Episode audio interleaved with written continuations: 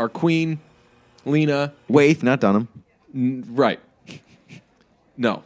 Brunch. Hit it, boys.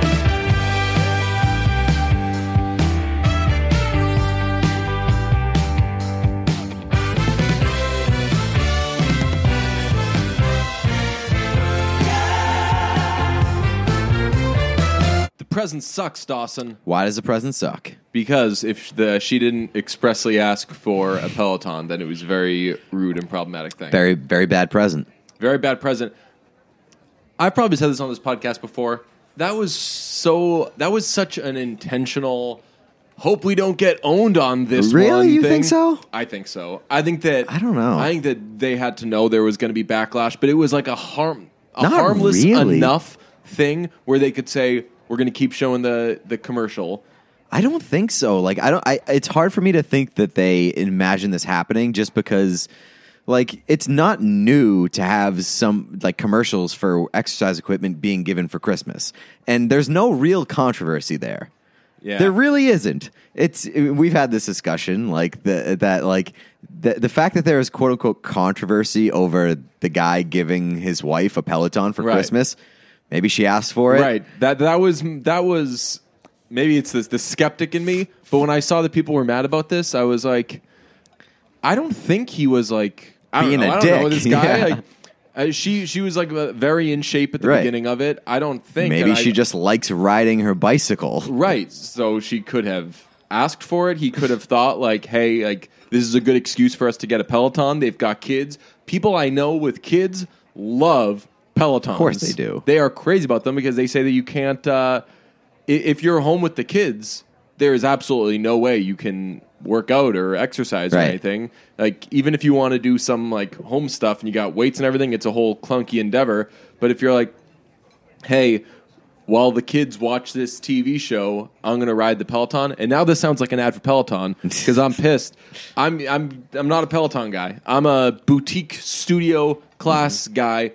Go if you are if you're mad at Peloton, get back at them. Take out your by- frustrations by going to the handlebar. Right, by by going to the handlebar or whichever local class place there is, whatever small gym, I think it's a great thing. And if you got a job where you don't necessarily like, like Pete, you could go your entire day without any human interaction, correct? I usually do. uh, I am extremely jealous, and that that's that's been that's my off days. I had the other day. I had Tuesday off, and last night my coworkers were like, "Yo, did you speak to anybody that whole day yesterday?" And I was like, Nah, man. I legitimately said like I talked to my neighbor about shoveling for a second, and like, "Hey, snowblowers, man, they're so helpful." okay, have a good one, and that was it. So if you if you got a job where maybe you don't have a ton of human interaction, it's great to get out, ride the bike, lift the weights, whatever you're gonna do, and say hello to people in the Yeah. process. I just thought it was wild that like that the reaction to the Peloton ad, or at least like a lot of the recent reaction, has been like, "How dare he get a uh, an exercise bike for his wife?" I, I was like dunking on that commercial because it's so stupid that she like it's a very awkward commercial to begin with, and it's very stupid That's where I think that they were she's making get dunked on. You think so? I- Like- I, think that's more likely. The, oh, here goes nothing Yeah. face. Like they, if anything is super problematic about it, is that they, like, who do they make seem cooler in that? The the the yeah, who's the, coolest spouse- person in right. that commercial? Probably the children, obviously, but the the spouse. Not if they're being getting- raised by those parents. the spouse getting their spouse uh, like twenty five hundred dollar Christmas present, and then getting a video back, or That's tough, tough exchange. or the person who gets a twenty five hundred dollar present makes a video back, and in the process is like everyone's everyone's mocking uh, her like here goes nothing face, right? Yeah, Everyone's taking the screen grab. Yeah. I laughed very hard at uh, someone I know posted uh, when when he asks me if I know who Van Halen is. Oh, my it was like the oh here goes nothing. So I don't know, like like dunk on Peloton all you want. I'm just a little skeptical. I think that they knew that in 2019 people are going to have an issue with a husband getting a wife exercise equipment, regardless of what of whether or not that that couple wanted Yeah. a Peloton. Did you see my tweet about it with the lady's face? No. And it was the uh, I I photoshopped in uh, the tweet from that lady who uh, made up the script for sexting.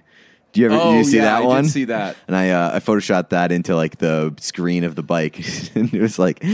Uh, my, to be my first ride. I'm very, very nervous, but I'm excited. And it's just the script of the, the uh, I've been having some sexual thoughts about you, and I'd like to share over text if you'd enjoy that. I've got questions on the whole sexting front and the whole script front. Uh, are do we know that, the, that these two people have uh, actually had real sex with each other? No, I think it's just It's a gen- general script. If you want to sex somebody, No matter start what. with this script. Yeah, Man, that's, preposterous. like, wild. It's. I think that tweet is has good intentions because she's like, ask for consent for all sexual Yes, encounters. And- course. And, obviously, you should not be trying to sex somebody who like right. That's there what I'm might saying. not like, be consent right, there. I'm saying is he like, hey, uh, like, I'm not saying that there shouldn't be consent, but thanks like, for hey, that Uber ride. uh, I've been having like you can't just throw like a sex there. But I don't know. I saw that and I'm like, I think it's I think it's a well intentioned tweet, but Yeah. I, I, too often nowadays we're just avoiding like we're just we're taking weird routes around just having a normal person to person interaction with somebody. Yeah, well, in general, like this, this Talk like a human. Shock you? I don't think. I don't think I'm a huge sexter. that is a stunning de- don't- development. I don't. I don't believe I'm big in the uh, the the sexting game. But just like I don't know uh, th- that I'm left to say like, are these people who are going to actually have sex with each other? Shows you where kind of the, the world exists in 2019. Shout suppose. Out, shout out uh, "True Affection" by Father John Misty off the classic album "I Love You, Honey Bear." Says, "When can we talk with the face instead of using all these strange devices? Seems like you and I need to have a crazy conversation. It wouldn't be that hard. We get along so well, sentence by sentence. It's a trial run. Think I can show you how, or something about I can give you true affection. So." don't don't necessarily do the the sex thing if you're not doing the sex with that person. I don't know. Maybe I'm old fashioned. if you uh, if you're not doing the sex, don't add the T. right. Well, that's Boom. what's the thing. Like, it's super weird. Like, if if I don't know. Now we get to relationship advice from these two bozos, but I don't know. Like, are you? Why are you sexting somebody if you're not going to or are having sex with them? It's true. Yeah, Wasn't there that story that came out? Like, kids these days don't want to have sex anymore. they just want to sext. I don't know if it was they just want to sex. I think it was like they just They're just wanna- not having sex. right. I think it was like they just want to like play video games. Well, I read in uh, I read in Aziz Ansari's uh, modern romance book a couple of years ago that like that happened somewhere in Asia where like in one of those countries they just they just didn't have any desire to have sex, man. which is I mean good Sounds- for them I guess. Like Sounds like a cool place. Probably Prob- making probably good get more decisions. stuff done. yeah. Yeah. getting stuff done, not making bad decisions. Like I feel like the root of many bad decisions is just the desire to sex. Uh, but I don't know.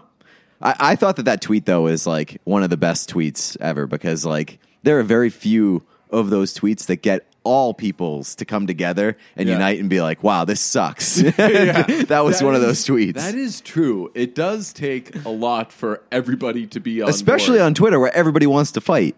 right. That just stinks. I, I've said it before. I've scaled back the old Twitter and responding Yeah. to like mean people. Jeff, somebody, I retweeted something. Oh, I've retweeted Jeff's favorite albums from the year, and a guy with like a, an American flag and a baseball glove in his. Where his this is was like, going. Carly Rae Jepsen, are you kidding me? It's like, yes. he likes Carly Rae Jepsen. Carly Rae Jepsen's a very popular artist, and he enjoyed it. So Jeff went back and he was like, "I'm sorry, this isn't about an American flag or." Oh no, the guy's Twitter bio was like, sharing my thoughts on uh, America and the- baseball. uh, like our favorite pastime and the Boston sports media. And Jeff responded. He was like, "Hi, just seeking clarification here. Is th- is was this tweet about America, the national pastime, or the Boston sports media?" And the guy was like, "Typical Twitter." You can't have a real response to this, so you're just going to make fun of me. And I'm like, "Hmm, the argument could be made that you started this by trying to make fun of him. Uh, so everyone's pissed at. Uh, it's Monday and people are pissed at Peloton. It's Monday and people are pissed at Billie Eilish. Except here's the thing: nobody was pissed at Billie Eilish. That was another very Twitter thing. So the thing came out. Uh, Billie Eilish said she did not know who Van Halen was, Mm. and everybody said. Would you cut her a break? Would you give her some some slack? Cut her a break. Would you cut her some slack and give her a break? She's 17. Biggest quotes in the world because she's 40. Yeah, Uh, I saw that there was. Uh, a lot of people are like, wait, we're still doing the Billie Eilish's 17 thing.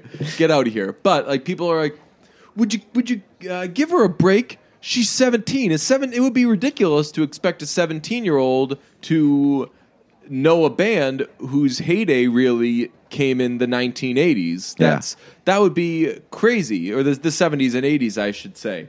And then everyone was like I don't expect anybody uh, like a kid right now to know this band. When I was a kid, I didn't know bands from 30, 40 years ago. Here's a little newsflash, folks.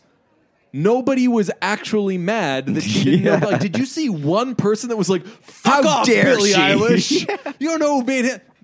Every, but everybody. th- This is a, again. This here's is a an appropriate. Here's an thing. appropriate response.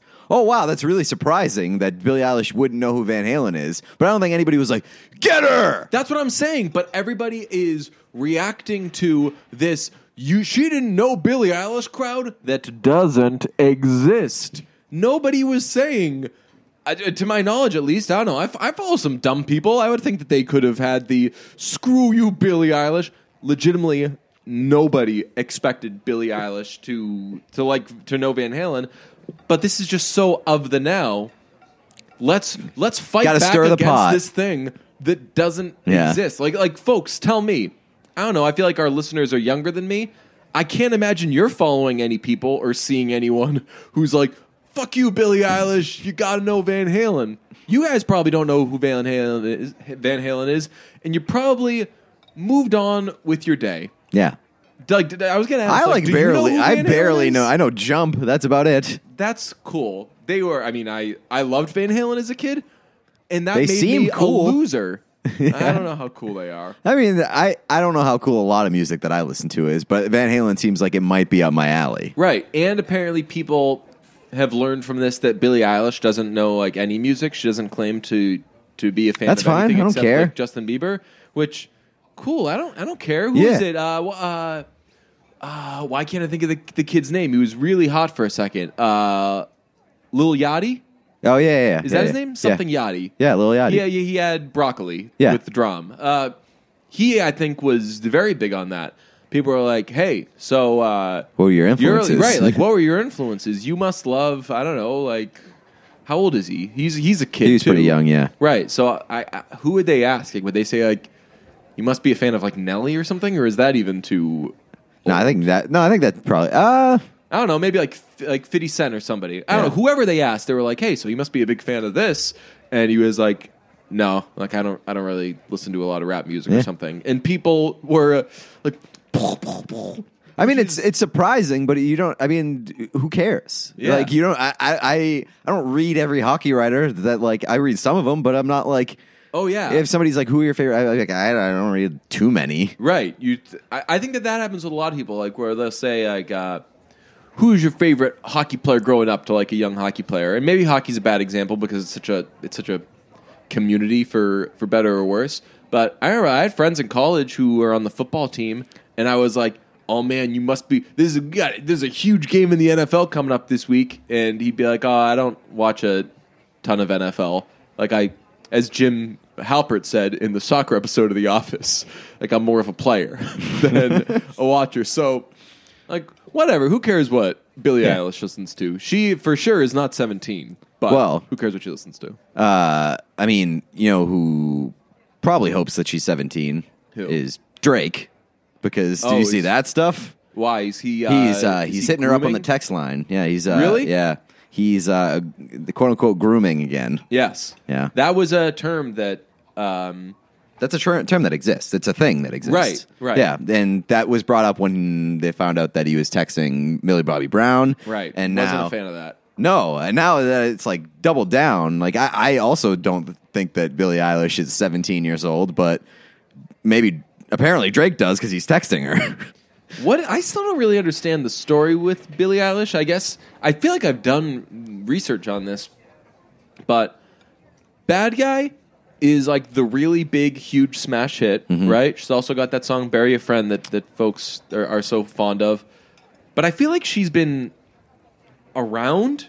She's been around for a couple of For, like, years, at least years? two, three, three years. Because she did the one like the the thing where she revealed that she was uh, texting Drake was the Vanity. There's like a Vanity Fair uh, series of videos where they interview the same artist uh, th- for over the course of three years, and they ask them the same questions every year. In, in like a separate sit down, Oh, and so it's kind of cool to like be able to compare their answers year after year, especially for Billie Eilish, who's since blown up. Right. Um, but yeah, like she's was clearly a thing back then. So you say since blown up, she was big two, three years ago. Like I remember people would say like, "Hey, are Probably you going big to in the Billie certain Eilish circles. concert?" And it was like at a huge venue, and I was like, "Oh, I just know that Billie Eilish. Like I knew of Billie Eilish, like I knew of Ariana Grande before I." Really knew a lot of her hits. I'm like, yeah, but she's this is like the- she's the- she's like stadium tour big now. She's gone mainstream. Yeah, but I mean, hell, if you're playing, if you're like, I, I don't know where Billie Eilish was playing, N- not necessarily the Garden, but like a big venue around here. And I remember thinking, I was like, what are this person's songs? Yeah, So like, so Billie Eilish kids, let, let us know. Billie Eilish has been huge for kind of a long time. I wouldn't say And I don't know what she was. I, I I think she was. I I could I could be wrong. I mean, you're She's- probably right. She's probably going to be uh, nominated for best new artist in a couple years. Yes. so that means she's been around for. I also don't get her. 15 I don't get her at all. Oh yeah, yeah. I'm not. I'm not not trying to, to hate or anything. I'm I'm not really a fan. I will say the uh, the bad guy song works amazing on the Bombshell trailer. oh yes, I did think It's that. very very good I on the. Bombshell Well, trailer. they uh, they they played it in reverse order. Did they start off with the the end part or? I think they were. They played. I thought it was a different song at the beginning. I think they were playing the uh, the end, the Kendrick Lamar esque section, Okay. where it just takes a total right turn and goes into like a, a sounds like it's a different song. I think they were playing that in the beginning, and then when the stuff's really starting to Like heat when up, it's they play spicy, the pre-chorus, like the the. it's like right the- after the the- part where uh, Roger Ailes is like, "You need to prove it." Oh yeah, and John Lithgow. He looks horrendous. Right. I mean, I guess get it, but, trying like- to make you look as horrendous as possible, you're going to end up looking horrendous. Does that movie look good to you? Yes, I'm very interested. Yeah, I mean, I, I- don't know if it's necessarily going to be like a, a really good movie, but Yeah. I'm very interested in it. That's it. uh, that's Jay Roach, right? I don't know. I it, it, I saw it and I was like, this is Adam McKay. Is that the guy's name? Yeah, I was like, but- this is going to be an Adam McKay movie, but it's not. A Margot Robbie's in it, and B It doesn't look satirical enough to be an Adam McKay. So that's piece. the thing. When I saw it, I was like, I'm guessing this is like a very satirical thing. But then, as the trailer goes on, I'm like, oh, this seems Aw, like people a down the middle drama. people would have blasted that movie if it if you like gone satirical on that. really? Why? I don't because like that's a very hot button topic. Yeah, especially yeah. right now. Like I think enough time has don't know, passed. being satirical about like, Dick Cheney. yeah, I know, but I think enough time has passed that like you might be able to get away with it. Yeah, I, I guess that It's very fresh the, on uh, the on the Fox News thing. right. The um, uh, Vice was like almost like infotainment. Yeah, like a lot of kinda, yeah. people like s- saw that and didn't Like- really know much about Me, Dick Cheney. I guess I didn't know anything. Like I, that was like I- a I- lot of my knowledge coming from that movie. Ah, well, you you knew that he was like the puppet master and that like Not to that extent. oh man, uh, SNL even at, at the time SNL would always Like I knew uh, Bush was a dope, but I didn't realize that like he was being completely puppeteered. Yeah, all throughout the Bush presidency, SNL's like commentary of it. Every time they would show Bush doing anything, like Cheney would walk in and make him get up, something like get out of his seat in the Oval Office. Uh, yeah. Um, that not only is that movie coming out, I saw there is a uh, we've got an Issa Rae, Lakeith Stanfield rom com coming. Oh, on no way. Day. I will absolutely take that. Hell yeah. Yeah, it looks great. It's like it seems pretty it seems like every rom-com ever of like for one one reason or another, one member of this relationship is thinking I don't know, I don't want to be in love or I don't know if you're the one, whatever, but turns out they're perfect for each other. And it seems like very light and fluffy. So we've got that coming Valentine's Day. But first, got a Blumhouse Christmas movie. Oh hell Did you yeah! see that? Hell yeah! Yeah. What is it? The uh, what's it called? sorority one. Yeah, but what is it called? It's uh, apparently that's like a, a sort of like a. Re- it's like no, it's not. That's like a remake or something. Oh really? Yeah, and it's The been like sorority Christmas house. yeah, Ta- and Tower of Terror. it looks awesome. I'm very excited about I it. I mean, it looks like a Blumhouse. At, at this point, like I'm seeing every Blumhouse movie. but I'm gonna tell you what I think that movie is gonna be really good. Really? That's Yeah. okay. You're calling the shot. Yeah, I, I'm I'm pointing to center field. I think that movie is gonna be a whole lot of fun. I'm just so happy that we're in a very awesome movie place right now. A few weeks ago. Oh, I not feel long ago, great about were where we like, are. Man, what's happening with the movies? Joker. Hey, we saw Joker. We liked it. So, like, second best movie of the year, probably. And now Joker is like, man, Joker is like 40.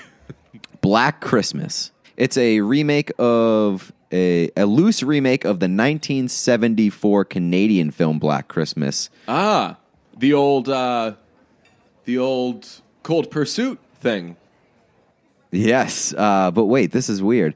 Um, it says it is the loose. Sec- oh, it's the second loose remake of the 1974 Canadian black uh, Canadian film Black Christmas after the 2006 film. The old A Star Is Born. Yeah, loose ass remakes. It's- I don't remember either one of these ones. So The other Black Christmas. So we're for sure going to see them all. Let's see. Black Christmas is an American. I'm more interested in the uh, the 2006 one because Oh yeah, yo! I so I typed in Black Christmas and I went to Wikipedia and it took me to the 2006 one. I thought I was reading the 2019 one, and I was like, "Yo, this has got Mary Elizabeth Winstead. It's got uh, Lacey Chabert, Lacey Shib- Shib- Shibert, Shibert, Lacey Sh- Sh- what? Shaber. You mispronouncing it. Rude. If you had said, "Hey, what's the girl from Mean Girls and Family Guy's name?" I would have been able to say it. And now you said it wrong. And now Lacey Chabert. Lacey, I think it's Lacey Chabert. Okay, Yeah. You know who she is? yeah, she's uh she plays Gretchen uh, Wieners. Eliza Thornberry. What? Yeah, I think she's Eliza Thornberry. She's Gretchen Wieners and Meg Griffin. No, I know that, but she was Yeah. Eliza Thornberry before that. Ah. She's 37 years old from Purvis, Mississippi. She's got, she's married, has one child. Um, Oh yeah, she's also Meg Griffin. that's what I just said. That's Uh, what she's known for. oh. She's uh, she's Gretchen Wieners and Meg Griffin. Yeah, well, the I don't know, maybe she's first known for season, other the things. first season of Family Guy, Yeah. because then Mila. It's still funny to me that Mila Kunis is Meg Griffin. And I, I remember in the moment I was thinking that was so weird. I was like, wait, Yeah. why is It's like, this why now is she doing this? That was they. This must be so much more expensive. Yeah, seriously. Yeah, I'm sure that a thousand years ago I looked up why. It, Maybe it's. I mean, It's not maybe it's part of the joke that like anymore. m- that Mila Kunis is so hot, and then, like the the constant joke is that Meg is hideous. okay. So that could be it. Um, but uh, yeah, I, I'm very excited about about uh, 2019 Black Christmas. It looks pretty badass. Yo, listen to the plot of 2006 Black Christmas. If I were to tell you that in the first the first sentence has the word jaundice, would you be surprised? Yes. well, Billy Edward Lenz, a boy born with severe jaundice, is constantly hyperlinked jaundice, is constantly abused by his hateful mother, Constance. With the help of her lover, Constance murders Billy's father, Frank, on Christmas Eve 1975 and buries his body in the house's crawl space. To prevent Billy from talking, she imprisons him in the attic. Years later, Constance attempts to conceive another child, but realizes that her boyfriend is impotent, hyperlinked. She goes to the attic and rapes 12 year old Billy. What? Nine months later, Constance gives birth to their daughter, Agnes. Oof. Constance uses the occasion of Agnes's birth to further reject Billy, and her boyfriend believes he fathered Agnes. On Christmas Day 1991, this is 16 years later, Damn. Billy escapes from the attic and disfigures, hyperlinked, just kidding, eight year old Agnes by gouging out her eye. What? Man, He Agnes has had a tough brutally- life. Yeah, he then brutally murders his mother and her lover. What is He's this? caught by police eating cookies made out of his mother's flesh and What? is sent to a mental asylum, not hyperlinked. Wow. Yo, this has one, two, three, four more graphs. I don't feel like I, I'm, I'm in a tough reading space right Yeah. now. I'm a little tired.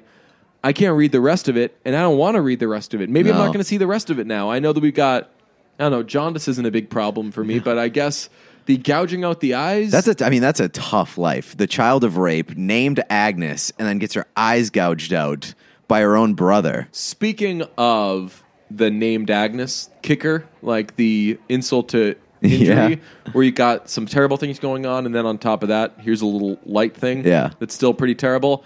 I uh, went to see Queen and Slim for a second time. Okay. this the week because Queen and Slim is so good. We're going to talk about it. And when I went to the app, I uh, I got a, a few spots where I like to sit in the theater. I got some some spots. They were all full, and the theater pretty much was packed. And I like to I, I like to keep a light theater. Yeah, absolutely. I uh, so I like to keep a, a just a light a light presence of company no matter where every, I go. every place Yeah. for sure. Yeah. Um, so I was like, all right, what else is playing? I'm just not, I'm not I'm not doing a packed theater, and uh, I was also dressed like I, it was a snowy day. I was wearing like sweatpants and everything, and I was like, I, I just I just can't be like around a, a hundred people right now. And I was like, all right, what else is showing around this time? Should I do Knives Out a third time? That'd be ridiculous. But that that's going to be packed because that's still riding off hot on the streets. weekend. When Harry Met Sally was showing, so weird. for some reason, 30 year anniversary. So I was like, all right, I've never seen that movie. I'm going to go to that. One person in the theater, perfect, empty. And I saw it. It was fine. Not the best movie in the world, whatever.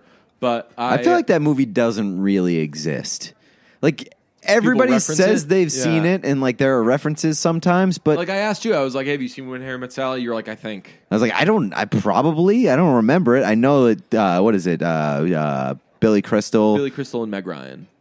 Yeah, who who cares? Which Meg Ryan, goddamn, I knew I knew that I've Meg Ryan has been al- alive my entire life, and I've like always known who Meg Ryan was.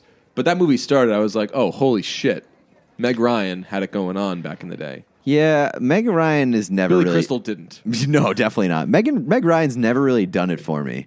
It's just like I think a part of it is that just I just think that she's very boring. She's very boring uh, overall.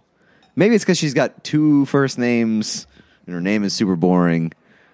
Nothing does it for me. Uh, Hmm. I just Meg don't. I just didn't know a lot about Meg Ryan. Like I knew what she looked like. I knew she was an actress, and I knew that she was in all these When Harry Met Sally. Oh, Films. the the Sally, that when the Harry Met Sally franchise. Yeah, the When Harry Met Sally franchise. So when I saw it, I saw it and I was like, not the best movie. And then later that night, I was like, can't really sleep. Should I toss on a movie? It's got to be a movie. It shouldn't be. A- I still haven't seen The Farewell for some reason. Oh, really? I was like, should I maybe throw on The Farewell? Ah, I want something feel like I the farewell. I feel like the farewell was in theaters for like eight, three days. Yeah, that was. I think that that's why I didn't see it. I was like, Um, I'll get around to it. But Have, have you seen the sequel? to The Farewell. No, to Harry Met Sally. When Harry Met Sally. So that was the thing. I was like, I'm going to jump on these other ones, uh, Sleepless in Seattle and You've Got Mail. And then what I pulled them uh, up to Harry, to Sally? to Harry, to Sally, a little Fast and the Furious. Yeah, there you Rest go. in peace, Paul Walker. uh, so I was like, I'll pull up uh, some of these other When Harry Met Sally movies.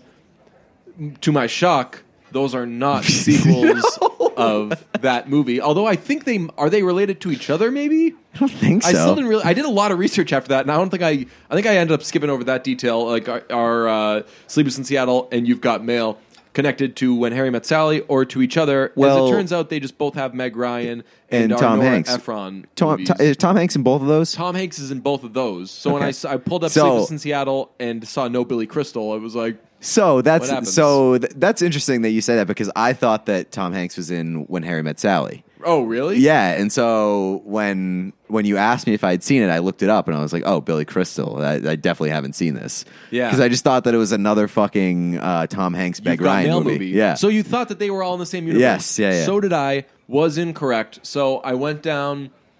I didn't end up seeing any, either of these movies, which is weird because that would seem like a major upgrade. That if you liked or if you thought that When Harry Met Sally was good enough, and then you replace Billy Crystal with Tom Hanks, you're like, okay, this is going to be a million times better. well, I for sure I for sure seen the other two. You've seen Sleepless in Seattle? Yeah. And you've got mail? Yeah. I haven't. So I ended up doing a little uh, Nora Ephron reading, Yeah. and that was f- fine. Uh, she was she's also like a journalist. I didn't know that. I didn't know that. So I'm reading up on Nora Ephron, and she's dead. Oh, rest in peace. Yeah, this is the this was so this is the little insult to injury bit, the tie-in. Okay.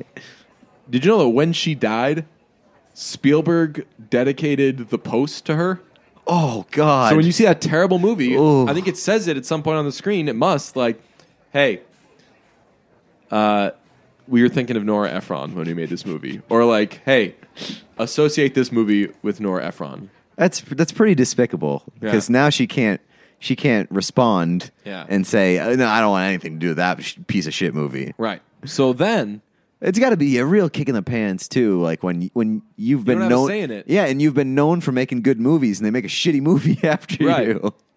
yeah, pretty So rough. what's the uh, what's the is there an extra kicker? yes, there is an extra. kicker. Okay.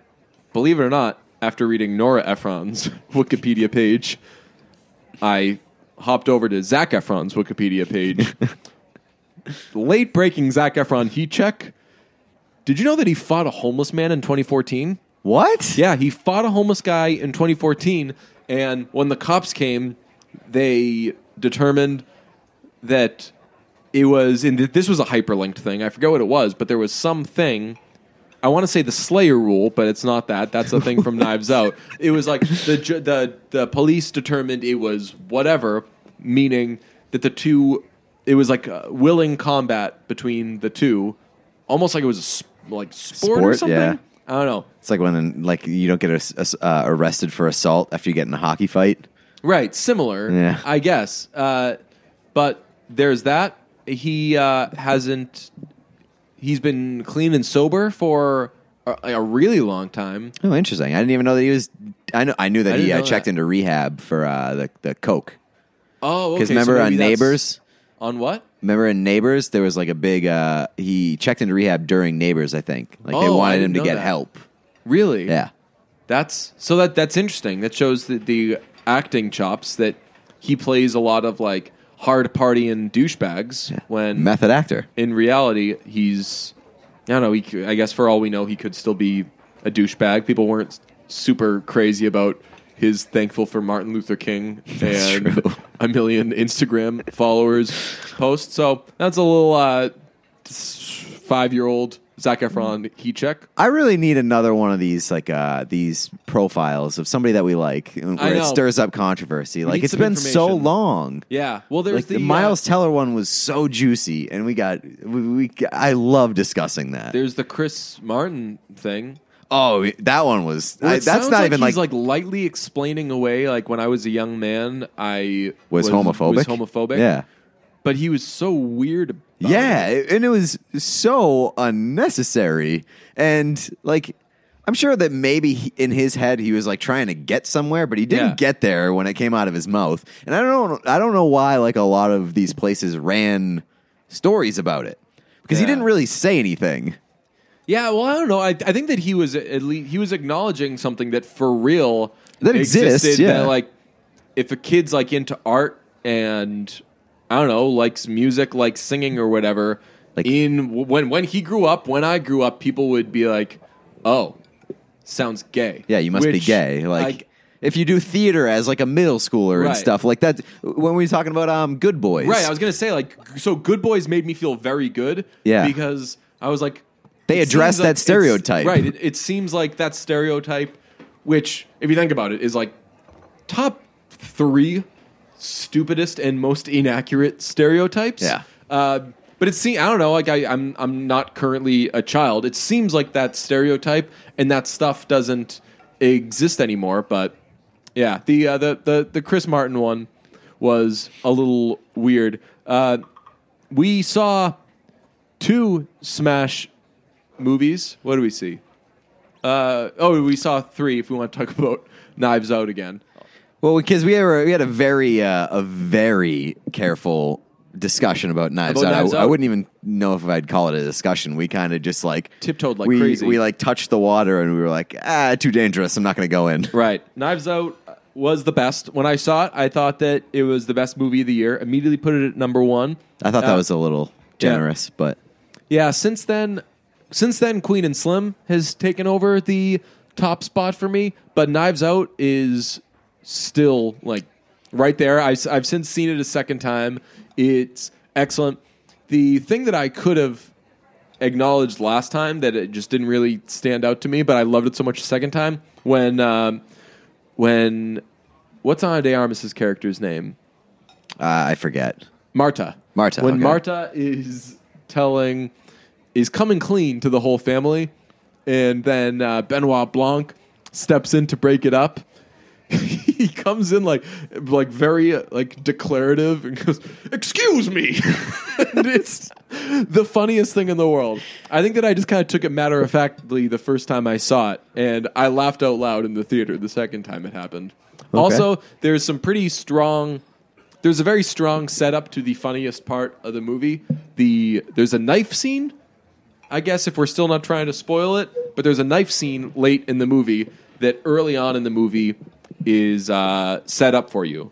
Okay. He says uh, a character says about another character he wouldn't know the difference between Oh two yeah, types yeah, of yeah, knife. yeah, yeah. And uh, that didn't register with me the Oh, you first time I didn't? saw Yeah, it. I caught that the first time. so as it was happening, as and the also knife scene some was happening- asshole in my theater, like like in the final scene, or so I I I don't know if we want to cut that up, but like uh, in the in the scene where that joke sets up, Yeah. uh, some asshole in the theater was like, "Oh, I got, I got it," and so like before it, it was actually that revealed, stinks. yeah. Yeah, I didn't. And when you see the knife scene unfolding, it's very slow and it's very awkward and it's very funny. And I would hate if I didn't get to experience that. Yeah. that stinks. Have you? Uh, how many times have you done Knives Out? Just once? Just once. Just. I, uh, I want to see it again. yeah, I, I'll probably see it again. I'll probably see Queen and. I'm definitely going to see Queen and Slim in theaters again. We als- we saw The Irishman. Everyone had their kind of reaction to that. I don't know. I I saw it. I feel like The Irishman is experiencing some serious La La Land. Oh, you liked this, you fucking loser! Yeah. Second wave stuff that. I mean, I it's didn't a thi- appreciate it's that with thing- La La Land, and I don't appreciate it with The Irishman. I I don't know how many times we've we've discussed this, but like everything has to be the fucking best or it has to be the worst Yes. now, and there's no middle ground. And I really liked The Irishman. and everyone who saw it initially said they really liked it. Like when I went into the so I I didn't really like The Irishman, and as I was watching it, I was like, "Oh, DJ, you asshole!" Like th- that that I wasn't really enjoying it. I was like. But could you I was like, What's my understand move? why? Am I going to lie and say that I really like this because I don't want to be the only person that didn't Yeah. like it? And But did you- within a but do you- couple of did days, you everyone was understand? like, "What kind of fucking loser like The Irishman?" I was like, "Hey, hold it." But, like for me, there are those movies where I'm like, oh man, I'm not really liking this, and like a lot of other people are. Yeah, Um, But you could see. Oh, I, I it- absolutely could see why people like, would love it. Yeah, I could see how okay. people would hate it. Yeah. So I mean, like I, I, I don't understand like how people would. I guess I could understand how people would hate it. It's very slow and it's long. Yes. Um. So like, I get it, but like, And there's so much fat that could have been trimmed. And when you Yeah. got a three and a half hour movie, it better not feel like three and a half hours. That's why I liked Once Upon a Time in Hollywood. It was long and it didn't feel long. Yeah, but for me though, time. like for me, it's three and a half hours, and there's probably some things that could have been trimmed, especially towards the beginning. The beginning is really slow, um, but for me, I didn't come away. It did feel like three and a half hours. I'll give you that. Yeah. But the last half flew by. Oh, So the last, I will say, hour, I was so like, all right. so- oh my God. I guess we'll officially get into it now Yeah. because like this was was your takeaway that you so if we're gonna break it down into like thirds, Okay. the like the first third is a lot of setup. First third I liked. Really? Yes. I, I think the first third is a bit of a drag. It takes a little while to get to get its feet going. Um, But that's what I like in Scorsese's movies. I like when they're just sitting around, having glasses of wine, uh, doing a job, shooting I didn't. somebody, I didn't. then sitting I didn't down, dislike having it. I, another glass of wine. I wasn't sitting there being like, "Oh man, this sucks." I was. I was just kind of waiting for But- for something to spin. So once it got to the second third, we'll say, uh, which would be uh, Jimmy Hoffa, Mm-hmm. I was like, man, this was this is a Jimmy Hoffa movie, and you didn't get to Jimmy Hoffa until I don't know, an hour and fifteen in, an hour and a half in, right? yeah, yeah. I'm like, man, that's weird. You're making it seem like Jimmy Hoffa is and this it guy's does become- this guy's work with Jimmy Hoffa is just like a little part of the movie, and I'm guessing that's not what it's supposed to be. And then by the time the movie was over, I was like, yeah, this was this movie was about this guy and Jimmy Hoffa, Yeah. and they made it feel like you're expecting there to be just like a little Jimmy Hoffa, and then it goes on to something else. Yeah, but so like I, I understand where you're coming from because it is it is like a the Irishman and Jimmy Hoffa like their relationship. Yeah. but it's also I think equally as important to establish the relationship with Joe Pesci's character. And I thought that uh, that Robert De Niro's character and Joe Pesci's character had a, a really interesting relationship too. Yeah. and so it, it's sort of like a, a love triangle movie, if if you will. I mean, you're never going to get a complaint out of me with a lot of Joe Pesci. I love Joe Pesci, probably of all the people in that movie. He's my favorite. Maybe that's being the, the Beatles fan that, that says that you say Ringo. George is your favorite, Oh. so you sound cool and enlightened. I would imagine, though, that of like that trio of De Niro, uh, Pacino, and Pesci, He's probably I guess third. a lot of people would say that they like Pesci the most, but I think that they'd acknowledge that the two titans there are De Niro. Right. If you got to put two into like the acting Hall of Fame, you're Right, probably then it's doing gonna De be Niro and those Pacino. two, although I don't know, I'm, I, I don't know anything about acting or movies or anything. Do how good an actor is Robert De Niro? Was Robert De Niro good in this movie? I don't know. I think it's pretty Every time good, I yeah. watch Joe Pesci, I'm like Joe Pesci was unbelievable. in that. So, what are you going to say about Joe Pesci in this movie? You're I, getting I, to yeah, it. I have no problem with a lot of Joe Pesci. That's fine. yeah, yeah, and I thought that all. I mean, all the performance in, performances in this movie were very good, with the exception of. Uh, I mean, we, we have to talk about it because it's like been The scene? the, the scene. Yeah, I didn't have a problem with the de aging, by the way. No, I didn't either. I mean, it was a, a little bit distracting at some Yeah. points, but I would say that it, it wasn't You so could much notice an it, issue. But that's because it was there. Right. And because you know what Robert De Niro looks like now. Right. Um, I think the bigger issue there with the de aging thing is that, like, he at, at no point does he look like a young man. Right. He looks still at has the least posture 40. and body of an old man. But. But Which with that, be, but with that being said, that so how old was he in. Taxi Driver? Because he looked like a fucking old man in Taxi Driver too, and he Oh, was no, supposed to. didn't. I think he was supposed to be like he was supposed to be like twenty or something in Taxi Driver. I mean, he looked at least thirty-five. right. You know, he looked like he was in his thirties. Yeah. So, Uh, like Robert De Niro, I don't think has ever looked young.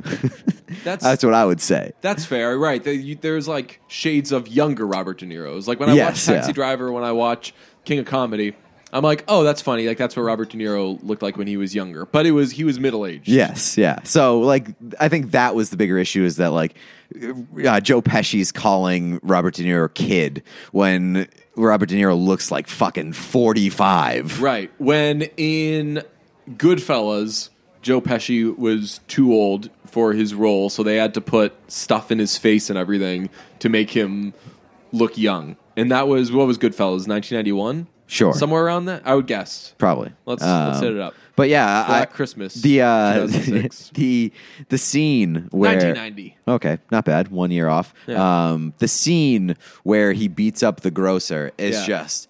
I mean, it's an abomination of a scene. It's and it's for two reasons. One, again, you can de-age his face, but he's walking around like an old man. Yeah. So it's it's a very awkward juxtaposition.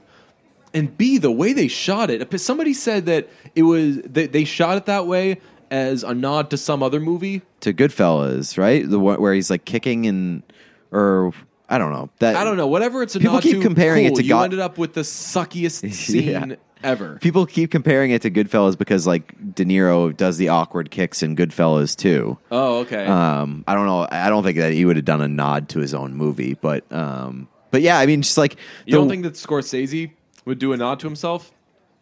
I don't know. I feel He- like he's not. Brandon Uh, Flowers is no, who is the guy who did? Uh, who? Um, oh, Todd Phillips. He wouldn't Todd, Todd, Phillips you're to right. Todd Phillips would do nods to himself. Uh, what's his face would do nods to himself. Uh, who's the uh, shoot? Um, uh, Quentin Tarantino would do Oh, nods for sure. himself. Oh, He yeah, just for wants- sure. All Quentin Tarantino wants to do is nods. Yeah, absolutely. Um, yeah, no, but like the there's so many bad things about the scene. Obviously, him walking around like an old man uh, is the number one. Uh, number two, his sleeves are too long. Sleeves are way too long in, in, in that scene. Well, he's a young man. He doesn't know how to dress. He's holding like he's got the weird like they're over his hand and he's holding Yes. them and it looks it makes him look way more awkward. Also, the grocer is craw- like army crawling out the door and like his head lightly taps the the door and the glass just completely shatters. Flies out. Yeah. Randy Haven's Godzilla death style. Just And then at one point, while De Niro is kicking him on the ground, uh, De Niro like gets mixed up and he kicks with the wrong foot. I don't know if you've you noticed that he stomps. I'm with a the, watcher, not a player. so he stomps with the wrong foot away from the guy. Oh, yes, And yeah, It's yeah. like what is happening guy's, here? It's so fucking weird. Uh, it's just a terrible, terrible scene. I can't believe that they allowed that to stay. And I know it's an important scene, and it like establishes a lot moving some fucked up forward in the movie. But damn, that you got to reshoot that. Oh man, I had a uh, people were people did did some investigation into whether uh, Anna Paquin is it Paquin or Paquin? I think it's Paquin. I think it's Chabert. I think it's uh, P- Pacino. Pacino. Glad we arrived there at the exact same time. uh, Pacino. Pacino.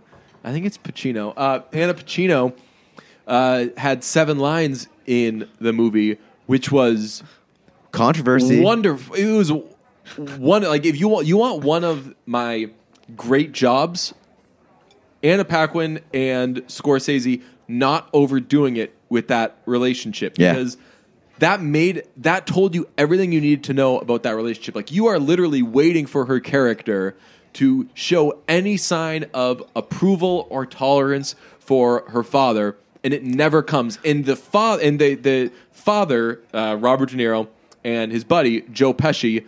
There are so many scenes where they're like, "We got her this. Do you think she approves of us now? Do you think she has?" And she just she bo- both the, the kid actor and Anna Paquin, Paquin Pacino were unbelievable with that. And I was a gonna way say- to ruin that would have been to create Overdo it, it.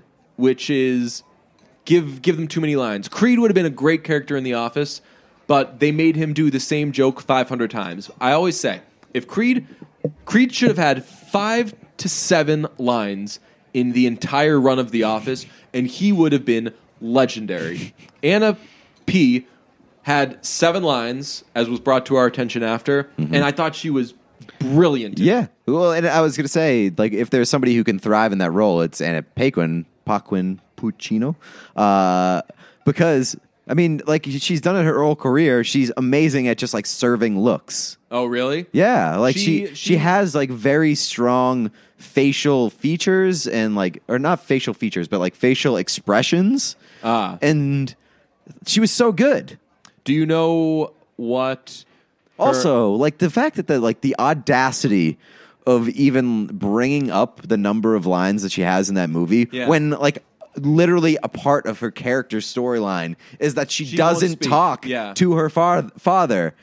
Like what are we doing here? I I, I sort of understand it with uh, To when it quote when it happened to Karen. philosopher Kyrie Irving, Yes. it's all about the likes and the clicks. Anybody Yeah. who writes up, "Hey, she only had this many lines in the movie," after seeing the movie, Right. I think Like, if knows that's your being a little takeaway? disingenuous. Yeah. And- but I think that they know, like, hey, if we do a post that says, "How come she only had seven lines in this?" People, I mean, I was if I hadn't seen the movie, I would have been interested. I would have been like, Yeah. "Wait, this is a three and a half hour movie. You got a great actress, and she's only got seven lines. This better be some like Jonah Hill, Wolf of Wall Street. Hey, I just want to be in the movie. Yeah. Pay me anything." But I'd seen the movie, and I was like, "Oh, her, well, her character didn't Yeah. speak." Yeah. So I, I think that it's more uh, playing to people who didn't see the movie because I would have I would have been curious and I would have taken the bait, if you will. And I also think that it like that's become a thing now after the the Margot Robbie thing because that happened to her uh, Yeah. with Quentin Tarantino, and uh, unfortunately, Martin Scorsese didn't give us a, uh, a as good of a, a awkward- video. I- Yeah. I, Dude, I I- reject that narrative I or whatever it was. reject your hypothesis. yes, That's an okay Tarantino out of Dave. it's pretty good. I reject your hypothesis. That's a little solid. little uh, Martin, old Martin Landau. You know that guy? uh, I've heard the name, don't know off the top of my head. You haven't seen Entourage, which is my favorite thing about you. He plays Bob Ryan. prolific sports writer. Does he play No. him? I was no, gonna say. his- the name of his character is Bob Ryan. He's like a very washed up uh, producer who's trying to get back in the game, and uh, he every he ends every sentence with. Uh, is that something you might be interested in? oh my god. Uh, he's also in uh, what's it called, which I saw re- again Wait. recently. Rounders. Is this the guy uh, from Scrubs? No, who are you thinking of? Uh, the guy. Bob Kelso? No, the guy, the hypochondriac from. Oh no, Because That- that's that what your impre- that's what your impression sounds yeah. like. It sounds like the, the, that guy's in uh, Spin City. yes, yeah, yeah, yeah, yeah. That guy's great. I we know his name. What's that guy's name? I- Spin City.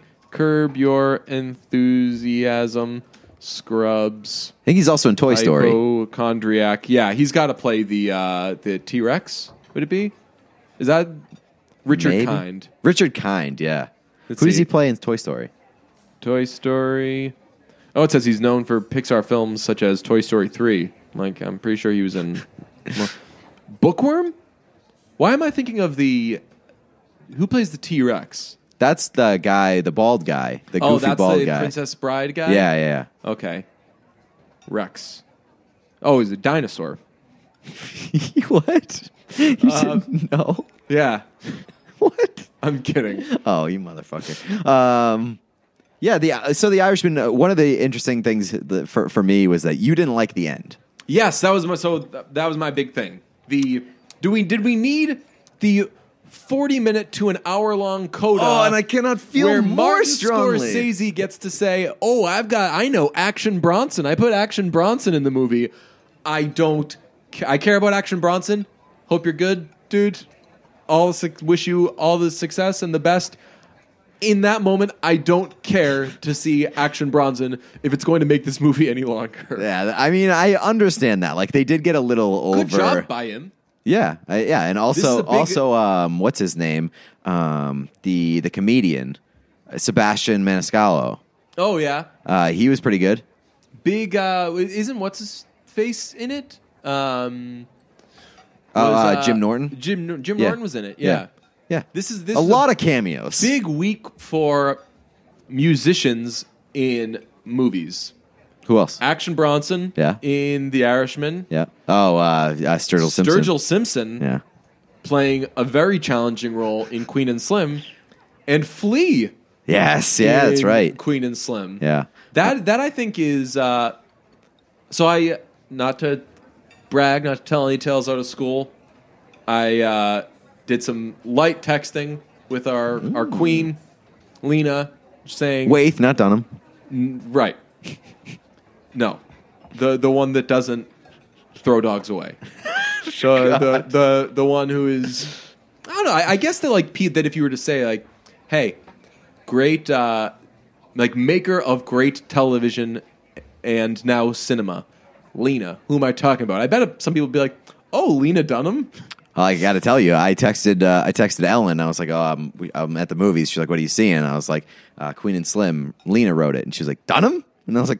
no, like there is after there I has after I gave her the description of the movie too. It was like a young black couple on a first date, uh, kill a cop in self defense, and then they go on the run. And I was like, she was like, "Oh, that sounds interesting." I was like, "Yeah, Lena wrote it," and she's like, "Dunham." no Like, offense, imagine if I- Lena Dunham wrote that movie. I would not trust Lena Dunham No. with that uh, with that story. But um, I did. Yeah, I, I shot Lena. What was my point going to be? What were we talking about? the end of The Irishman. Oh no, we were talking about actors in uh, or musicians acting in these things, and I did have a few questions I wanted to ask, but I just kind of left it at like, wow, that was great, great job to everybody, blah blah blah, Yeah. whatever. But I want to be like, hey, were was Sturgill in this, and were there so many musicians in this movie because of because Melina Matsoukas directed it. She directs uh, Insecure, but she also is a prolific music video director. So I'm Oh, wondering if okay. she's like made some Sturgill Simpson music Connections. videos, maybe some Red Hot Chili Peppers music videos, and she pulled the old whoever directed uh, Hotel Artemis and was like, "Yo, I know some musicians who would be great for these roles." Dying early. let's get let's right. Let's get Sturgill in the yeah. Stur, so Sturgill and Sturgill has a Tillman like in it for a minute and dies he plays a far more critical uh, role. Yes, than absolutely. Anyway, the end of The Irishman and Action Bronson, uh, ridiculous, too long. They, the end of The Irishman is just him sitting there waiting to die, and he doesn't have any friends anymore because they've all died, and he and his daughter still doesn't talk to him. the end of the movie is so is the most critical part and the like the biggest part of the movie that I, I guess liked. I should have just watched that instead of five and a half hours of No, everything because the end is what like is the biggest thing that differentiates it from every other mob movie for me. Because like they add the element of humanity and just show that like like every mob movie uh, did that? sexies sexies up the mob life Yeah. and like and maybe sometimes they die at the end, but they never really give you like like the real human terrible side of the mob. Can I tell you? There's a movie that does that. There's a uh, there's a gangster film, a very prolific, famous gangster film that does that, and they do it in ten seconds, and it was actually made by some of the same people. It's called Goodfellas. they show in three seconds he. Uh, he informs on them, goes into witness protection, and then he's not happy in his plain normal life. I got I ordered uh, spaghetti with marinara sauce, and they gave me some egg noodles and ketchup. He goes out to get some paper, and that is the end of the movie. Took you two seconds. Took you two seconds. Yeah, but I think it, I think it hammers it home effectively in this one, uh, like just how how What'd you know miserable you- it can you be. Not believe him? No, like it's. I thought that th- this one sticks with you more than Goodfellas does. it sticks with because you it takes. for the entire hour that you're watching. I mean, you're crazy, man. I thought that the end was unbelievable, possibly the best part of the movie because just because I think it does it so effectively. Like you, you the the scene where he calls. I don't know if we're if we're spoiling, but the scene where he makes the phone it. If you- call. If you haven't signed up to watch a seven Yeah. and a half hour movie by now, you don't. the scene where he makes the phone call is so good and just is i mean then the, all the fallout and how fucking s- terrible their life has become is i think it's amazing it wasn't the best phone call scene of the week. Queen and Slim had like that. Would you say that before we get to Queen and Slim? Like, would you say that Queen and Slim is definitely better than The Irishman? yes So I guess it doesn't it doesn't say much then because if Queen and Slim is better than The Irishman, then the things that Queen and Slim done, does is probably better than stuff that The Irishman does. But the point I was going to make was Queen and Slim has a way better phone call scene and a way more which one when he calls his dad. Uh, i don't know i disagree i disagree disagree That's- And I knew it was going to happen in that scene. Can we just start start talking about Queen Slim? Uh, the, Yeah. the, the Uh, overall. So you said that, that you really liked the movie. Very good. I said it was uh, good, like B minus, C plus, whatever. Mm, i think it's a little low i'd say it's it's like probably a b plus I'll watch. I, I won't like. I don't know if B I'll plus, A I don't know if I'll put it on again, but if somebody has it on, I won't hate. I won't dislike watching it. Yeah. There are parts of the movie that I liked. I just think that overall, it was. It was just kind of muddy for Hmm. a Scorsese movie. I'll say B, B plus to A minus, and uh, I will revise my initial statement that I, when I said I can't wait to see it again because I haven't seen it again, and it's just been readily available to me. Uh, you want to r- run through some Scorsese movies and say better or worse than The Irishman? Sure, Let's do it. Okay. Uh, the Irish, no, uh, Goodfellas better, Better, for better sure. than the Irishman. So we'll say the Irishman was better or worse than this. All right. Was it better than Goodfellas? No. No. Better than Taxi Driver? No. I think yes. Really? Yeah. I, I I'm mean, not crazy I, about Taxi Driver. I Driver. liked Taxi Driver a lot. I think The Irishman's better. uh, the Departed. I'd say The Departed's better. Departed's better. Raging Bull. Haven't seen. Haven't seen it. Wolf of Wall Street. Uh, the, the Irishman's better. I think the Wolf of Wall Street much better. Really? I think Wolf of Wall I Street didn't like- gets hated on because it's so douchey. Yeah. But I guess I guess there's like a part of me that like that I like I don't know, it. It's like someone who watches horror movies. You don't like horror, but I like it, but I think that there's a lot more fat that can be trimmed off of The Wolf of Wall Street than there is. both have tons of fat Yeah. that can be trimmed. Casino, not even close. Yeah. Casino's a million times better. The King of Comedy. Have you seen that? No. Uh, oh yeah, I think I think I saw it. Yeah, you and saw were it gonna for see it, and I was like, I'll explain it to you. Yeah. And we never got around to it. It's good. Uh, mean Streets haven't seen. Uh, Shutter Island. Shutter Island's very good. See, like I think that Shutter Island's good. Do people shit on Sh- Shutter Island? They might. I had just seen it for the first time, like maybe six months ago, seven months ago. Uh, Um, very good movie. I saw it in theaters and I was like, damn. yeah, Uh, I haven't seen Gangs of New York. Have you? no, but I've heard that movie is very, very good as well. I haven't seen The Aviator. Uh, I have. Uh, Irishman's better. I haven't seen Cape Fear. Um, I haven't seen After Hours. That's on the other channel. Um, I haven't seen. So uh, maybe I haven't seen like a lot of these. The Last Waltz, I would say, is better than The Irishman. So I'd like three or four, maybe movies better than The Irishman. Are you maybe allowed five? to throw in uh, documentaries or music videos when talking about Martin Scorsese? No, Because if you were to say like, "Hey, he's done music videos. Well, the, the Last Waltz, not Oh. music videos, like uh, like concert films, Okay. I guess. Because if you were to say like, "Hey, best Scorsese movie," I feel like people have said like The Last Waltz, which, Really? But I'd be like, 2011's George Harrison, living in the material wait- world. Did you I ever see that? That's a long ass documentary, but it is great. I can't wait for. Uh, I can't wait for people to ask me what my favorite Paul Thomas Anderson movie is. Um, little of your hallelujah. I, it's so funny going down because I just went down Paul Thomas Anderson's IMDb page the other day. He's like basically out of the game except yes, for Haim, right? yes, and it's just and it's just completely like Haim, Haim, Haim, Haim, Haim. He and uh, And it's so and funny that what- it just lists it on like his main page, Yeah. where all his other oh, Oscar-winning movies are listed. What's the uh, the, the the like prolific actor, like one of the best actors ever, uh, Daniel Day Lewis. Yeah. Uh, he and Daniel Day Lewis both like hung it up after Phantom Thread. and he's Daniel Day Lewis. Like I've had a great career. This is for me, right? He retired after that, right? He- su- supposedly, Okay. he's supposedly done. Um, He so he was like, I'm out of the game, and Paul Thomas Anderson was like, Same. Yeah, I'm out of the movie game.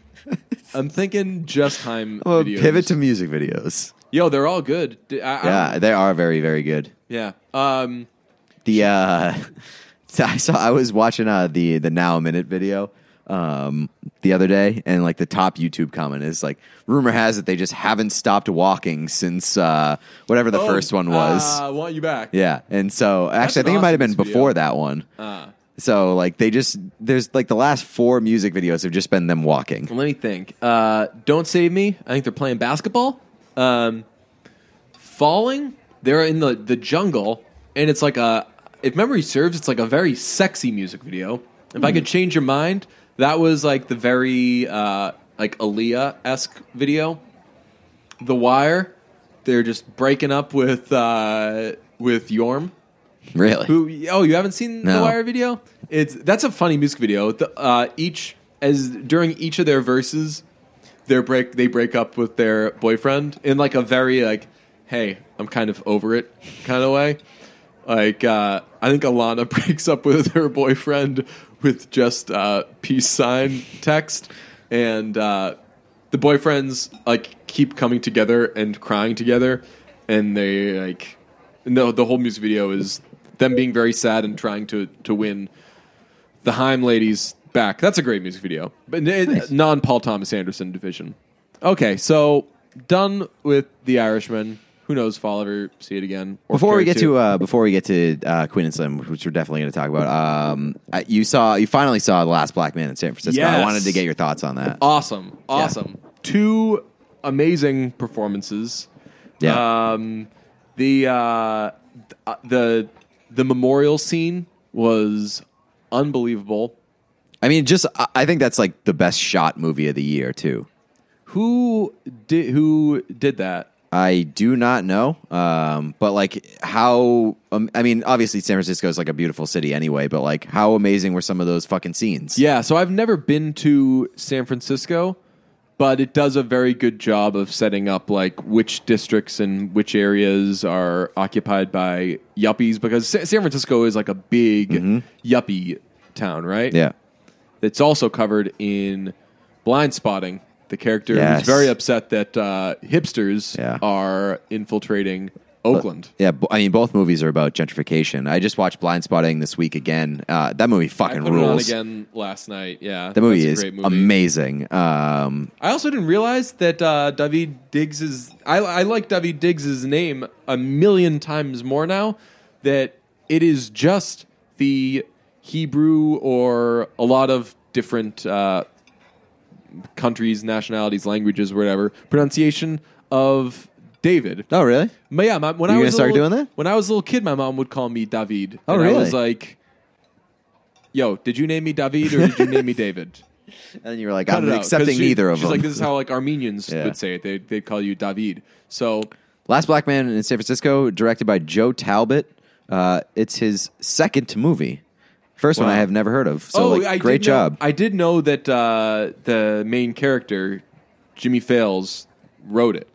yes, I did know that. Yeah, yeah. That's pretty great. And like, that's like he's not like a big actor, no, and he was very good in this movie. He was very, very good. yeah. Shout out Danny Glover taking on a relatively small role and just killing it. Yeah, I would say Last Black Man in San Francisco is. I think I, I got the list of my top movies. I think I got it at like. It's still in my top three. Oh, it's in your top three. Yeah, I mean, I had it number one for the longest time. Yowzers! All right, mine currently. Come on, notes. I think Peanut Butter Falcon is is like slowly climbing towards my top three too.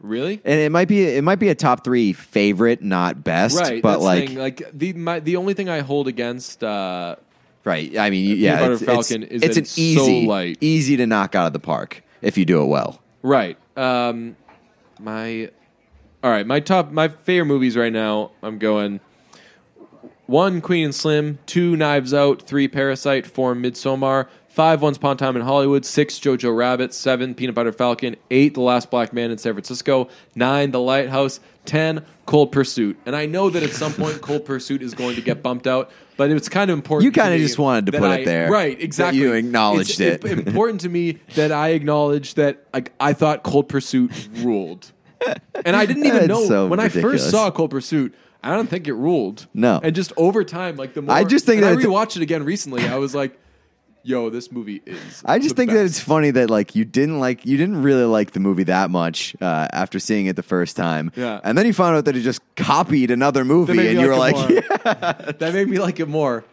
"It's so funny." It's uh, it's great. There, there are some movies though from the past year that I think will be remembered maybe as like, yo, this was supposed to be stupid and bad, but it was a good movie. You know what's on that list for me? what? Uh, Ready or Not. Uh, that's the hide and seek one. Yeah, Yeah, that one was it's was like a okay. stupid yeah. ass movie, but I thought it was dope. You know what I also liked? I mean, we started off the year with this. With this one was uh, Escape Room. Escape Room wasn't that bad. I, I've got to rewatch Escape Room. I mean, it I- was for remember, sure like, I thought it was, dumb, but it was a very entertaining. Was dumb. it Blumhouse? Yeah. it was like your your general Blumhouse type fodder. I we I mean we we mentioned at the be- top of the episode, but like I'm I'm in such a good place with movies right now Yes. because because number one, there are movies that I really liked, like favorites that are going to come out of this year. The Peanut Butter Falcon is going to be a favorite of mine for a long, long time. Love that. But also, we are getting punched in the face over and over and over again at the end of the year by prestige movies that are completely living up to the hype. Like Yeah. every movie that I've seen in the past like month, month and a half, it's just Really been good. unbelievable. Yeah, we uh, and we still And I haven't haven't seen, like a couple of them that are supposedly great. we still haven't seen Uncut Gems. I Yeah. still haven't seen The Favorite. Um, I'm very much looking forward to Yeah, the- Uncut uh, The Farewell. The the favorite the the farewell yeah um, December 13th is just like a big ass it's like a take off a work day and go to the movies all day. I legitimately did take I have Fridays off, so really yeah. do you want to I don't know if you want to do this do you want to come to Ween with me It's going to cost you a lot of money because it's sold out and tickets Probably are not then. reselling for a ridiculous amount of money. And I love that that like Ween's in town can't get a ticket because legitimately, what person that has bought a Ween ticket? If you've bought a Ween ticket, it means you're a huge Ween fan Right. because there's no Nobody's one's like, reselling Ween tickets. no one's like a light Ween fan. But like if tickets were cheap and available, I kind of would want to expose you to Ween. Just be like, hey, you want to go stand around a bunch of middle aged dudes? having the time of their lives, being a little too drunk. right? Yeah, Yeah. oh, yeah. Th- that is for sure a concert where like A lot of overserving. a lot of just like guys getting buzzed. Uh, Wearing T-shirts that are a little snug for them, like But I bet it's like a lot of bellies. But I bet it's like the friendliest crowd. oh yeah, Yeah. So I, I mean, I wouldn't be opposed, but I'm not going to pay a lot of money. Last time I went to a Ween concert, I had an extra ticket, as I have both times I've gone to Ween concerts because nobody would go with me. And as I was walking in, there were these like stoner kids, which now I love thanks to the movie Let It Snow. Stoner is no longer derogatory. They're just kids who happen to be smoking a lot of pot. And uh, they were like, well, we got seven tickets, but there's eight of us, so should so and so buy his own ticket, or should we each put in a few bucks so we can get a ticket? And I think it was the same deal. I think that people were reselling them. and It was probably expensive or whatever. And I had the extra ticket, and I was like, "Hey, you gentlemen needed a ticket?" And they were like, "Yeah." I just gave it to them. I was like, "Pay it forward, boys." Said like a cool 2017 thing. Pay it forward. That referencing that classic film. Which definitely came out in 2017. Yeah, that, really. uh, pay it forward, my dudes. And they were like, I don't even think they were like, oh my god, thanks. They were like, oh, Oh, cool, word, man. Yeah. then I went in.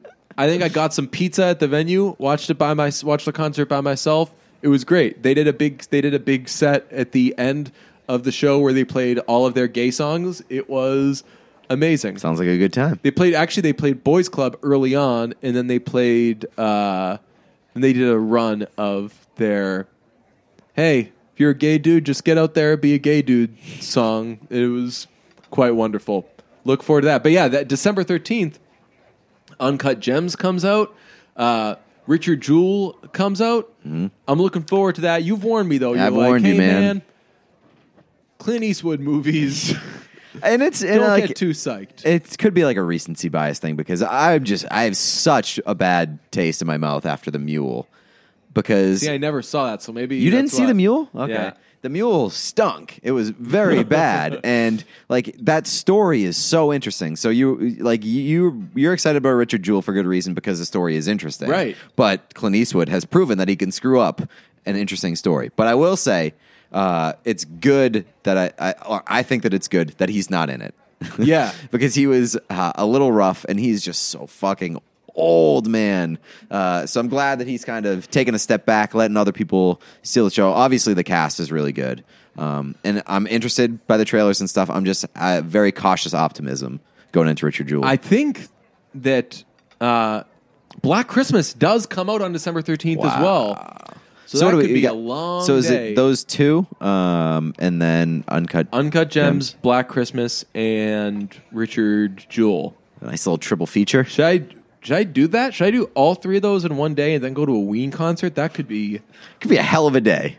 that could be exhausting. That's just so much. Enter- that's more entertainment, even in today's crazy world, than somebody could tolerate. also like you, you're taking a chance because like um because Richard Jewell and Uncut Gems could be like could be heavy hitters, right? and so That's true. And w- I guess we'll talk about this now with uh, with Queen and Slim. But when when I walked out of the theater after Cl- Queen and Slim, all I wanted to do was go to bed. I, because I feel like I had gone 12 rounds You're while all- watching that movie. It was just like punch after punch after punch. It was exhausting. And- and I say that in, the, in like the most complimentary way Yes. possible because it is a, a heavy movie that just takes so much out of you. and that's like the biggest compliment that I can give to that movie and that I can give to Lena. If you watch The Chi, maybe like there was a, there was something that happened in that movie so painful, so challenging, it literally destroyed me. This mm. scene, I was when it happened. I hit my face so hard with both hands. Like, it was oh, just uh, like Home Alone, Yes, I was just like McAllister. staring ahead, like, oh my god like my body doesn't know how to react to what i just saw and then by the time it wore off i was like Lena does that so well. If you watch The Chi, she she sets things up and you still don't see it coming. And then when it happens and when like a shocking shoe drops, you're like I can't believe that. If you I don't think it's uh, spoiling it much. If you watch The Chi, there's uh the uh, character Miss Ethel. She's the cantankerous old woman who uh, lives in the, the the neighborhood where the Chi takes place, and there's a scene where someone shows up to her door, and I forget what he's there for. He's uh, I think he's saying like, "Hey, like we need to take a look inside your house for this reason or whatever." And she comes to the door, sweet talks her for a second, and then boom, like punches her and like attacks her and these people come in and they I think they they rob her I, I forget what they're doing but they beat up this old woman and you're like oh stop showing this like I don't want to see it and it just fucks you up so much. And I guess like 24 is like the lightest version of that where they'll like kill off a character that you're like oh my god how could you kill off this character? Or like how could you put this scene in there? Lena is like a master of that. So when you say like it felt like you got punched in the face a million times watching that movie this it's one of the heaviest movies i've ever seen and one of the most challenging movies i've ever seen it Yeah, the, I mean the subject matter is is Obviously. super difficult. Right. So that that's the thing. Like, I wish, man, I, I wish that that we had Lena on this episode to like ask her about certain things and why she made certain choices. But we've seen movies where, and we've seen in uh, all, all sorts of uh, entertainment, whether it's movies, music, whatever, them address the issue of police brutality. And I felt like I was going to do a spoiler, but I'll say like It's in the trailer. Cop pulls them over and shoots them. Yeah. The cop a cop pulls them over and she's a lawyer and she says I'm I'm taking out my phone to record this. And this is after he's pulled his gun on Daniel Kaluuya for absolutely No no, reason. reason. Yeah. And she says I'm like I'm a I'm an attorney. I'm taking out like taking out my phone so I can record this and he shoots her and they shoot him in self defense. And then they they go on the run as I think people know is the plot of this movie. If this movie just painted it as all right cops are the bad guys civilians are the good guys mm-hmm. that's it the movie probably would have been a lot more simple mm-hmm. but it doesn't do that And it the whole time every new character that you meet whether it's civilian whether it's cop whether it's like white strangers. There's like the the scene where they stay with Flea and I forget her name, Chloe. Vermil- Vermiglia or something. So, so, oh no, yeah, I'm thinking about somebody di- somebody different. But yeah, Okay. yeah, uh, she's she's good, but, I but forget her name. you, along with these characters in real time, are like on the edge of your seat, heart pounding. Like, are these are these the people that are going to fuck them over? Yeah. Are these the people that are going to help them? And but it's just it's just so well done where Yeah. every character regardless of police civilian black white you're like what's happening Yeah, so like the basically what the entire movie is is basically uh, you riding along with them as they're on the run and you trying to figure out like the motivations behind all these people Right. that they meet and like all the people that are either helping them or tracking them or whatever. Um, and so like you're left to figure out with them Yeah. what their intentions are. And I will say, I came away. My biggest takeaway from this movie was that it does a really, really good job of humanizing basically every person and part of this story. right even if they're not in it for a, a ton Right. like they There's there's no like there's no v- generic character pretty much right, throughout the entire no, movie. right yeah There's no trope. Uh, I would say like I think there's one part that kind of I thought wasn't great, and it was um, like the comedic relief that definitely didn't need to be in there. oh are you talking about her uncle or her No, uh, no, the guy that they hit with the car. Oh yeah, That one, that was a little like too goofy for me. yeah. The I thought you were going to talk about the uncle. I've seen some mixed reviews to the uncle that they stay with. They're like, is him abusing women supposed to be some sort of comic relief? And I don't know if he No. was necessarily supposed to be comic relief. I think it No. was like this It's- is the only person that they can See, th- I, like, I didn't count on even right now. I didn't even take it that way uh, when I was watching it. Like eh, I just looked at it very much like a lot of other characters, where it's like he's he's do he's doing a very bad thing, and Yeah. like he he's clearly what he did was was wrong, Mm-hmm. uh, but that doesn't necessarily make him just like an overtly evil human being. Yeah. it's like something that that. You know, because he was in the fucking war, he's fucked up. Right. He's, he's dealing So with that's a where, lot like- of shit. He's clearly an alcoholic. Yeah. like he's he has demons. So that's But, a like, good point you make with like how they do humanize Yeah. everybody. There are a lot of layers to Yeah. like uh, the movie to a lo- to the characters in the movie. Um, so like uh, that was what I enjoyed most about it was just like how well they were able to like create depth to every character that you meet along the way. Yeah, and I loved the. I think that uh, Melina Matsoukas should be nominated for best director. There were a lot of uh, there were a lot of like lemonade esque scenes of just like shooting one person in silence for like 30 seconds like daniel kaluuya when he's when he finally is sitting on the bed right mm-hmm. and he's just like trying to process everything and it's just like a long ass scene of just him in silence thought that was really really good um, i think that that mostly let me see how's this doing rotten tomatoes wise Uh, it's it's lower than I think you would expect. really Yeah. Like, This could also be people who didn't see the movie thinking it's an anti-cop movie and just vote. Oh, 93 audience score. 93 I think Yeah. it was 83 on uh, 83 tomato meter. Yeah. Yeah, I don't know. Like, I also th- I really liked uh, Thelma and Louise. So, like, I, I, I guess I really like a on the run Yeah. movies. This obviously is six bajillion times heavier. Yeah. Uh, Jodie Turner Smith. I, I don't know if she's newcomer, has been in other stuff. I'm pretty sure that this was like her big Breakout. like her big breakout role. Thought she was awesome. I thought both of them were Both of them were great. Awesome. Daniel Kaluuya is always great.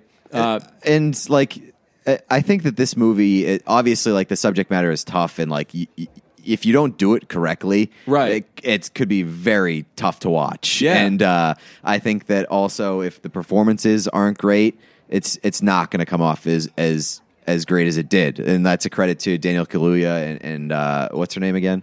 Uh, Jodie Turner Smith. Okay, and like both of them carried a lot of weight with this movie because it was so performance heavy. Daniel Kaluuya's line when she says to him like, "Can I be your legacy?"